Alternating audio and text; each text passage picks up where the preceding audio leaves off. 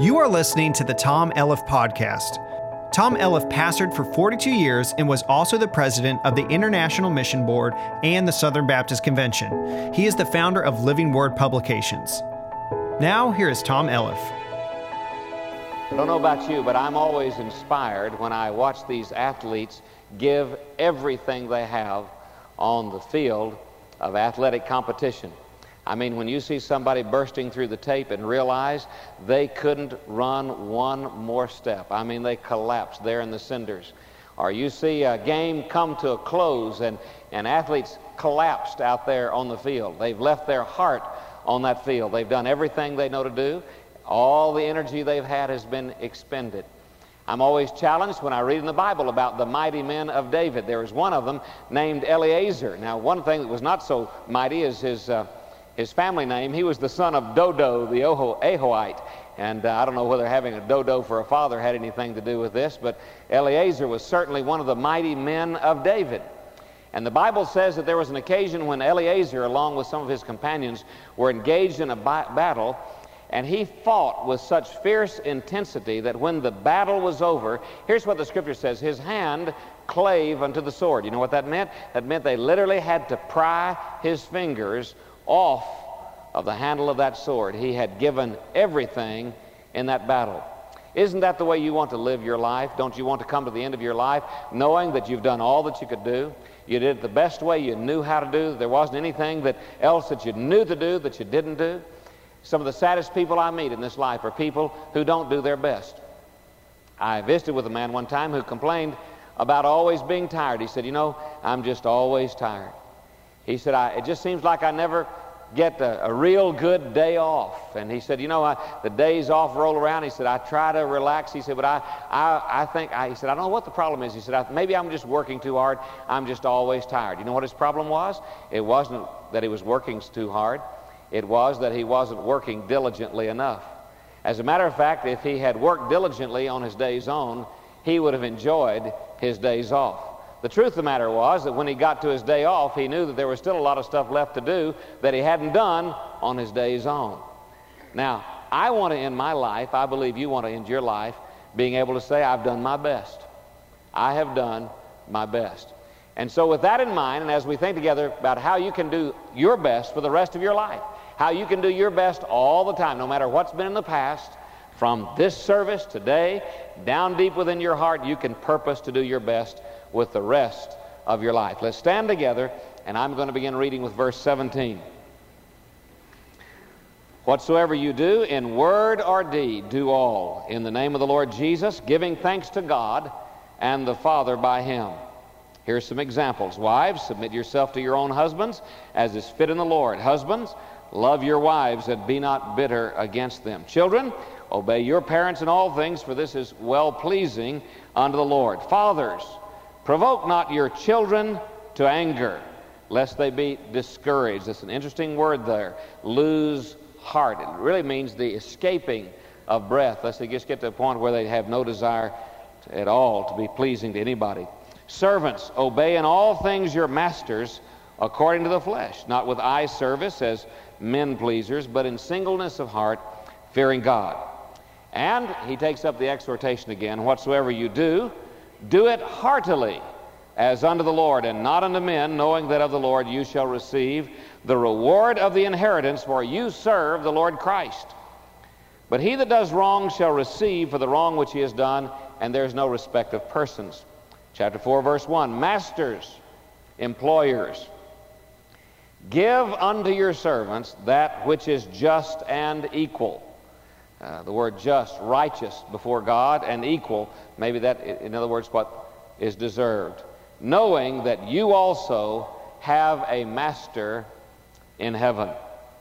Now, we're thinking together about how to do your best all the time. Father, I pray that this morning your Holy Spirit will be our teacher. I pray, Heavenly Father, that uh, nothing that I say would be anything less than a than a perfect representation of the intent of this Scripture. And so, Father, I want to commit myself to you. And I ask you, Heavenly Father, if, if necessary, to, to speak to people's hearts in spite of me, if you cannot use me.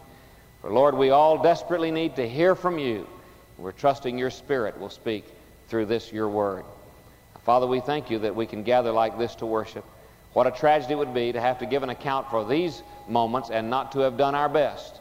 And so, Father, even in these moments, we want to be the best hearers, the best deliverers of the word, the most attentive and the most eager to respond. And I pray at invitation time, Father, there'll be those who'll say, Yes, I'll give my life to God. Yes, I want to become a part of a church family like this. Yes, there are areas in my life which need to change. And Father, we're trusting that you'll bring great response at that time. And I pray it in Jesus' name. Amen. Thank you. Be seated, please. How do you do your best all the time? Well, now, if you're a guest here this morning, let me just say that this is a, this is a message that has three parts. And you're getting in on a part of the middle part. Those who watch this on television or listen on the radio, they get the whole dose. But you're just getting in on a part of the middle part. How do you do your best all the time? We noted, first of all, that there is an exhortation here in the Bible to which you need to respond. You, you don't need just to listen to it or to receive the truth of it. You need to respond to the biblical exhortation. It's found in verse 17. Whatsoever you do in word or deed, do all in the name of the Lord Jesus, giving thanks to God and the Father by him. And verse 23. Whatsoever you do, do it heartily as to the Lord, not unto men. We've already seen that doing your best involves being the right man, operating with biblical authority, having the right mind, giving thanks to God. In other words, seeing that everything that you do is an opportunity to show your stewardship unto the Lord. You need to have the right manner, do it heartily, and you need to have the right motive as unto the Lord, not as unto men. Now, that is a biblical exhortation to which you need to respond. I'll be the right man with the right man mind. I'll do this with the right manner, having the right motive. Now, just so that we could see this in real life, the Apostle Paul next gives us some basic examples. So we have the biblical exhortation to which we respond, now some basic examples which we can review. And so let's look at these basic examples here, beginning with verse 18 and continuing down through verse 1 of chapter 4. And we'll deal with as many of them as we have time to deal with in this service and just continue on this evening with the balance. These are just illustrations of arenas in your life where you have an opportunity to do your best. Now, let me say that there are two different arenas given here your home and then your workplace. And when he speaks about the home, which, by the way, he speaks about twice as often as he does about the workplace, showing us the, the, where, where the Lord comes down is on the importance of being what you are first in the home. Did you know leadership, true leadership, begins in the home? Leadership is influence. And if you are not believable, if you're not a person of integrity, if you're not a person of honesty and of genuine love and concern in the home, it's going to be very difficult for you to be a leader anyplace else. True leadership begins in the home. And so he gives us some examples in the home. He said, and notice the pattern it's wives, husbands, children, parents, and then he moves outside the home, employers, em- or rather employees, employers, servants, masters is the way he puts it because that was most common at that time. And so he gives us these illustrations so that you can know and I can know what doing our best in the home and on the job is all about. So let's review these examples. First of all, there is your relationship as a companion your relationship as a companion. A word to wives and a word to husbands. Now, what I'm about to say, I make no apologies for saying. Every once in a while, especially in our contemporary society, there is a great outcry against the biblically established order and pattern in the home. For instance, in a few moments, we're going to, we're going to read words which cause fire in the eyes of some people out there on the street. Maybe even somebody here will struggle with that. Wives, su- submit yourselves to your own husbands. What does that mean? You see, that is so counter to our society. Now, let me remind you of this.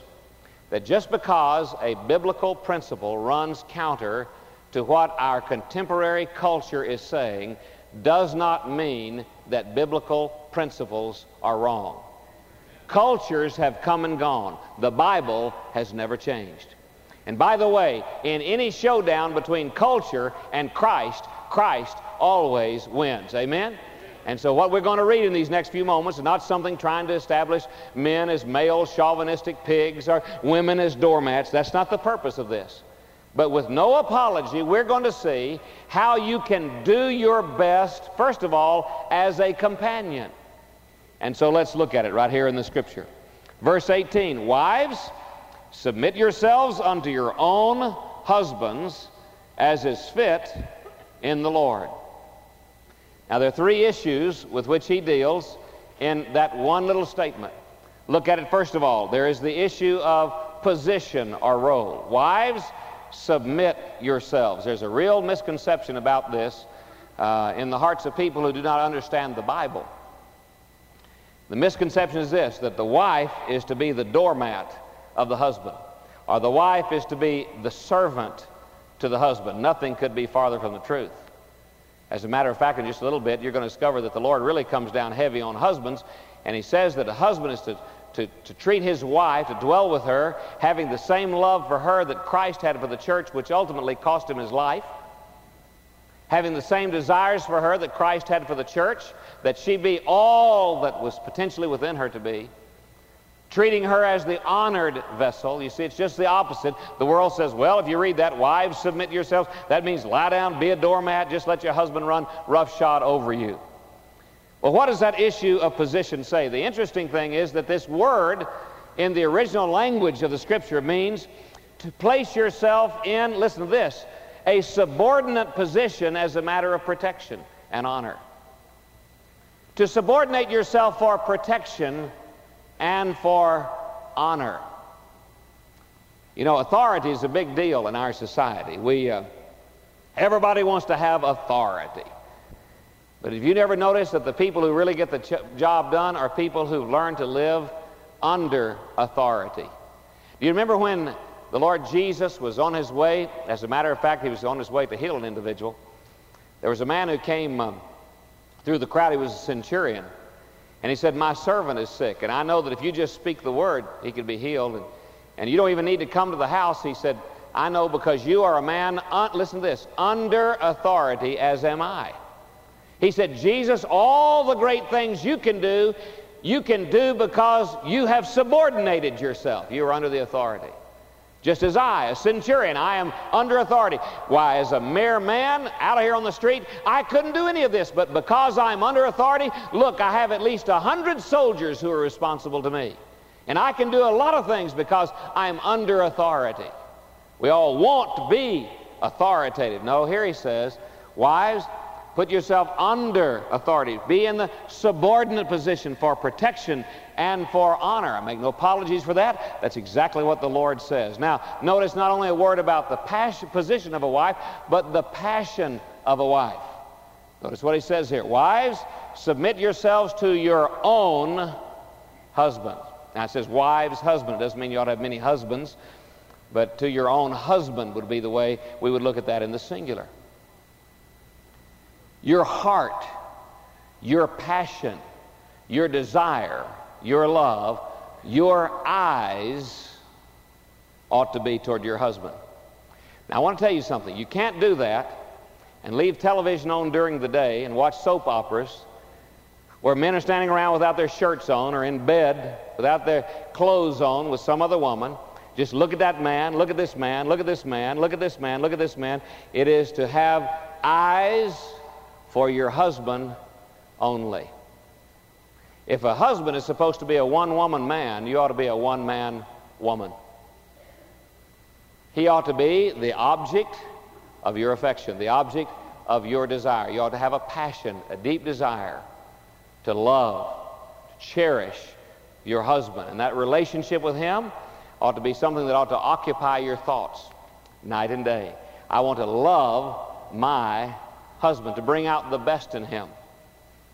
Now, let me tell you, that's what love is. Love brings out the best.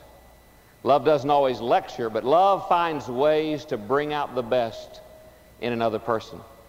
Let me just say something parenthetically here that, that you can put in your uh, mental pipe and smoke. No, that's not a good allegory. Um, you can uh, put this in your mouth and chew. That doesn't sound too good. Anyway, think about this for a little bit. Okay, put this some someplace and think about it for a little bit. One of the things that creates great difficulty for a wife is when one day she wakes up and she finds herself in a subordinate position, not only to her own husband, but to somebody else.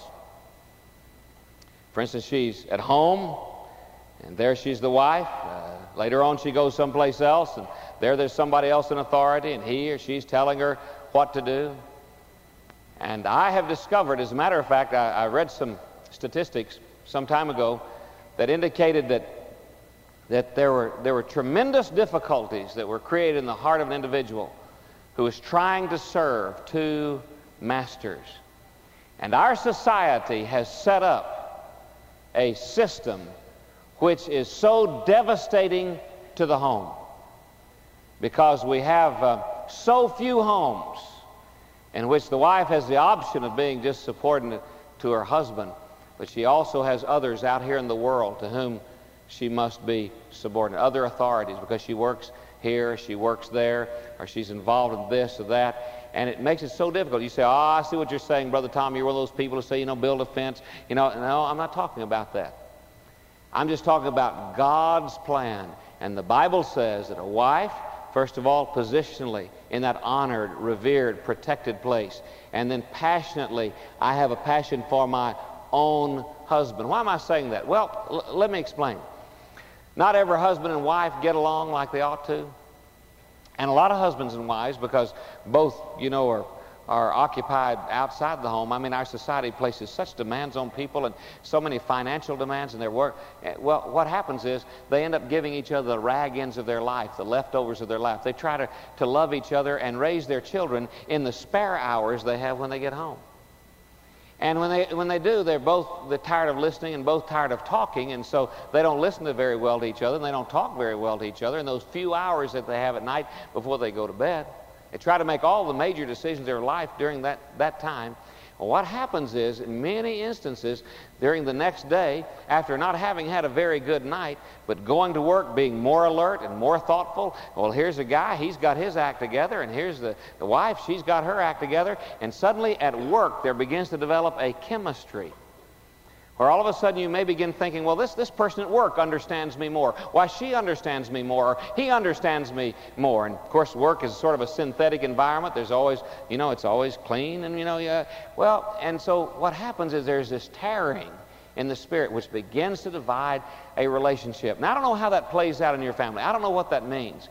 But I think that you and your companion ought to seriously study what it means, first of all, positionally to be in that subordinate, honored, protected position. Secondly, passionately to say, we're going to have the kind of life where we only have eyes for each other. Don't you think America needs that kind of a family? Where we only have eyes for each other. And then notice not only positionally and passionately, but he says something about the fact that you understand God's plan when you do that. Wives, submit yourselves unto your own husbands as is fit in the Lord. You know what he's saying here? He's saying that is the way God has planned it, and that means that it will work best that way. It's fit. That's, that's God's plan. Now, you can reverse that. You know, we're big on that in this nation. We reverse everything, don't we? We find uh, people trying to reverse their sexual roles. We find, well, we just try to reverse everything. But here's what he's saying God's plan, the plan that He created you for, the plan that God knows works, is this plan. That's fit. We used to, some people backwoods would say, well, that's fitting for us. Well, he said, it's fit in the Lord. In other words, God looks at that and says, that pleases me because that's my original plan. That's according to the model that I have given you. Well, what about the husband? The husband doesn't get off the hook. In fact, we've got a bigger hook for you. Let's look at what he says to the husband. Husbands, love your wives and be not bitter against them. Well, what does this speak about? Well, three other issues. First of all, it speaks about the promise of your heart. I, I think this is a wonderful, in fact, uh, David Jarbo, our men's minister, and I were talking about this the other day. It's a wonderful title, Promise Keepers. We had a big group of men went down to Denton. Some of you going out to Boulder. I mean, this is sweeping the nation. Promise Keepers, training men. That's our desire here to train faithful men. Men who mean what they say. Men who will keep their word. What does he say here? Husbands, love your wives. Or you, husband, you love your wife. You say, well, what if she's not lovely or lovable? I got news for you. In fact, this piece of philosophy comes out of the scripture, but it's adequately uh, expressed by James Stewart in Shenandoah. Now, I'm not going to imitate James Stewart. Don't worry. I'm not a Dennis Swanberg or somebody else. But he did say, boy, he said, you're going to discover that your wife needs the most love when she's the least lovely. You see, many guys say, I love my wife if she looks lovely or if she acts lovable. That's what I'm going to know. He's saying here, that's, you love your wife, nobody else's wife. Now, guys, you know what this means? It means that you ought to have eyes only for her. Listen. You know, when you're watching TV, you know what your wife is watching? Listen. She's watching your eyes as you watch TV. Other people come in the room, you watch them, she watches you. She wants to know whether you keeping your promise. She wants to know whether you mean what you say. I love you and you alone. You are the object of my affection. You are my cherished bride, my wife. I only love you.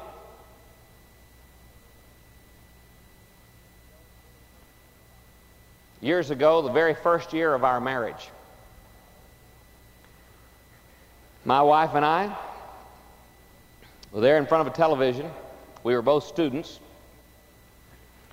And I was pastoring a church, and we were commuting, and boy, you know, life was hectic. Thank God you do all that when you're young, including having kids. Having grandkids is easy compared to having kids, because grandkids are perfect. No, it's grandparents who are perfect. That's it. Well, anyway, we were there. We had an old black and white TV. I think her parents had given it to us. It was on a, one of those metal stands, you know, that look like it'll fall over about any minute. And I was just watching what everybody watches, you know, watches it watched at night. Then I was uh, Johnny Carson had just replaced Jack Paar, So I was watching Johnny Carson. And somebody came across the screen, or he was interviewing somebody, I don't know, probably Zsa Zsa Gabor, I don't know who it was. My wife said to me, she said, You know, that is offensive to me. It just, I, I just, you know, when, when I see, hear what they're talking about, and, and she's not just because you're a preacher, but because we're married, you know, and just to see the way she's dressed. She said, I just, I just wish we didn't do that. And you know what? The Lord is my witness this, this morning. Since then, and that was 1966, August the 20th. Whew, I looked it up before I came in. Uh, since then, I, I'll tell you before the Lord, I've not watched a sum total of five minutes of Johnny Carson or whoever replaced him. You know why? Because I meant what I said to my wife I love you and you alone. I only have eyes for you. Some of you who are my sort of accountability team. Jim will call me sometimes. Jim Daniel will, and I'll be traveling. Preacher, what are you watching? Are you the Lord pleased with what you're seeing? Did you just lie to me? Now, I do the same thing for him. Some of these other guys are in our accountability group. If you don't have an accountability group, you ought to get one. What are you doing? David ask me questions. I ask David questions. Where are you going? What are you thinking? What are you doing? Why? Because I want to be a promise keeper.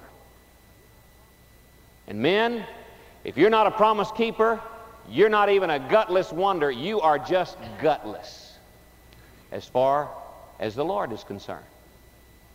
And so here it says, you need to make a promise of your heart. Why? Husband, love your wife, not somebody else's wife, not who you think ought to be your wife, not somebody that looks like you think your wife ought to look. You love your wife, period, full stop, end of the sentence. Husband, love your wife. Not only the promise of your heart, it speaks of the passion of your heart. He says, love her. Love your wife as Christ loved the church. You know what? Did Christ love us because we're beautiful? No, but because we were going to get that way. Did he love us because we were nice? No, but because he was going to make us that way. Did he love us because we were sinless? No, but because he was going to help us get that way in heaven one day. Did he love us because we didn't have any blemishes or spots? No, but because he was going to handle that. He was going to give us a spiritual overhaul one of these days in heaven. What I want you to see is this Jesus didn't love his bride because his bride at that moment was everything that a bride ought to be. He loved the bride for what he knew the bride could become with his love. And you don't love your bride because of the way she is now, oh, that's fine enough. Sometimes guys say, well, if she'd do this, or she'd dress that way, or she'd lose these pounds, or she'd be more this, or she'd be more that, then I could love her. Did you know that your assigned role in life is to love your wife like Christ loved the church? And I want to tell you something, sir. You ain't no beauty queen to God. But He loves you anyway because of who you can become by His grace with His work in your life, you see. Now, what does the scripture say about that? Well, look over in Ephesians chapter 5. Turn back. If you're not familiar with your Bible, just turn back. You'll find Philippians and then Ephesians as you go backward in your scripture. All right? Notice what he says about the husband loving the wife. Verse 25, Ephesians 5. Husband, love your wives just like Christ loved the church and gave himself for it. It cost him his life. You know, some guys, some guys come in sometime they'll say, Look, I know I'm committing adultery, but I can't help myself. You know what Jesus did before he'd do that? He died for you. You, you ought to sooner die than be unfaithful to your wife. Literally. You ought to sooner die than be unfaithful to your wife. You say, Brother Tom, those are strong words. Those are Bible words. Christ loved the church and gave himself for it. He gave up everything, including his life, for it. Husband, love your wife as Christ loved the church. He gave himself for it. And he had the right purpose that he might sanctify. It means, it means it was dirty when he got it. And cleanse it by the washing of the water by the word. Needed work that he might present it to himself a glorious church, not having spot or wrinkle. That means it's got spot and wrinkle now. Or any such thing. That it should be holy. That means it's unholy now. And without blemish. That means we're blemished now. But he loved us and gave himself for us. The passion of your heart. Passion of hers for you. Passion of your heart to love her as Christ loved the church. Notice, it means you ought to have a purpose in your heart. Notice what he says here. And be not bitter against them. I need to tell you what the, the word is here in the original language of Scripture. It's pikraino. We get our word pick, pierce, a pick. You know what he's saying here? Quit picking at your wife. Quit picking at your wife. What about this? What about that? Well, uh, what about, I'll tell you what. Some of these ladies are doing a stellar job of living with some of you creeps. My wife reminds me of that every once in a while. So I had to include myself in that. You know, how many doesn't make a difference what some wives do? Their husband can spot the one thing they didn't do. And just pick, pick, pick, pick, cut, hurt with words and statements and looks and acts to cut, to cut, to cut. He said, You ought to have it as your purpose in your heart, not to tear down, but to build up. Be not bitter. Quit picking this, that, the other. The purpose of your heart to build up, not to tear down, to heal, not to lacerate. Purpose of a man's heart. You know, I believe. Um, I just believe I need to bring this to a time of invitation right here. Tonight we'll deal with children, fathers, whew. employees, employers. Whew. But I just think it'd be appropriate for me right now to, to deal with this issue. As a matter of fact, you know something? I think that maybe it would be good in a few moments, even if, if you're sitting next to your wife or your husband, and you say, You know, the Lord's spoken to my heart. I think it'd be a great thing for you just to take your companion by the hand and say, Let's just go to the altar, just you and me. And I want you to hear me say to you that, that, I want to be in the role that God has assigned me. I want to have a passion for you. I want us to live out the plan of God for our lives. I want us to just quit tearing each other down. And wouldn't it be great for you to come? You say, well, well, you know, our marriage is wonderful. We'll come down here and thank God for how wonderful it is. And, and say once again, let your wife, let your husband hear those words, I love you. Wouldn't that be wonderful? Maybe your husband's out here and you're in the choir. Your wife's out here and you're in the choir. You want to go find somebody and come to this altar. Now, there are other people for whom this invitation uh, is given. Some of you need to join this church. I mean, the Lord just put it in your heart, and you need to be obedient to the Lord. So I want to encourage you. Some of you want to come as families. Some of you want to come as an individual, a single person, a student, or single man or woman. You just come and say, Look, I want to join. We want to join this church. Couples. Always people just say, We want to plant our lives. We really want to be used of God in a local fellowship. Well, there'll be counselors down here, okay? And you just come find a counselor, and that's what your coming is saying. We want to join the church. Some of you have made decisions in recent weeks. You've not been introduced to your church family. And I'm going to ask you when the invitation is given, along with these others who will be coming, just to come and be seated over here where it says seating for new members. And we'll introduce you. If in case you've been baptized or joined our church in recent days and we've not introduced you to your church family, there are always a few like that. So you come and just be seated over here. And then I believe that there are some here this morning who need, more than anything, you need the grace of God. You look at your life, you say, you know, I'm a sinner. Well, we all are. But God loves you. And He sent His Son Jesus to pay the price for your sin on the cross of Calvary. You heard about that this morning. He gave Himself for you. He died on the cross. He has risen from the grave. And He has said that if you would receive Him by faith, repenting of your sin, turning to Him, that He would enter your life. He'd forgive you of all sin, past, present, future, give you abundant life, give you eternal life, take you to heaven when you die. I mean, that's all available in Christ.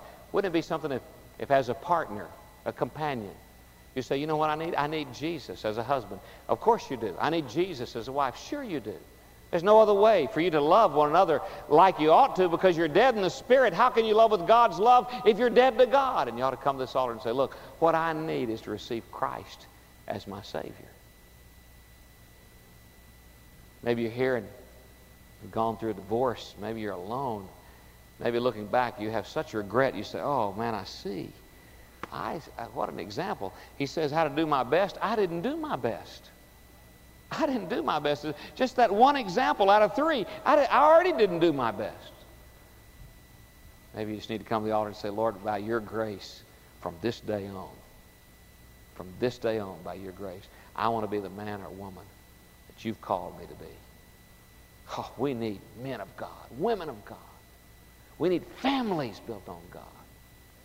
This altar is open. No one but you know what's in your heart. Wouldn't it be wonderful? if The altar just filled up with couples and families. Just people saying, you know, not necessarily we want to get right. Maybe we thank God because of what He's done. Just kneeling here briefly and praying. You just come. Heads are bowed, eyes are closed. Let's stand together. Oh, Father in heaven, how I pray, trusting that your Holy Spirit will move in power in this place this morning. Bring to this altar those who will say yes to you. Oh, dear God, stir up by your Holy Spirit within the heart of every one of us deep conviction and the determination to be and to do right.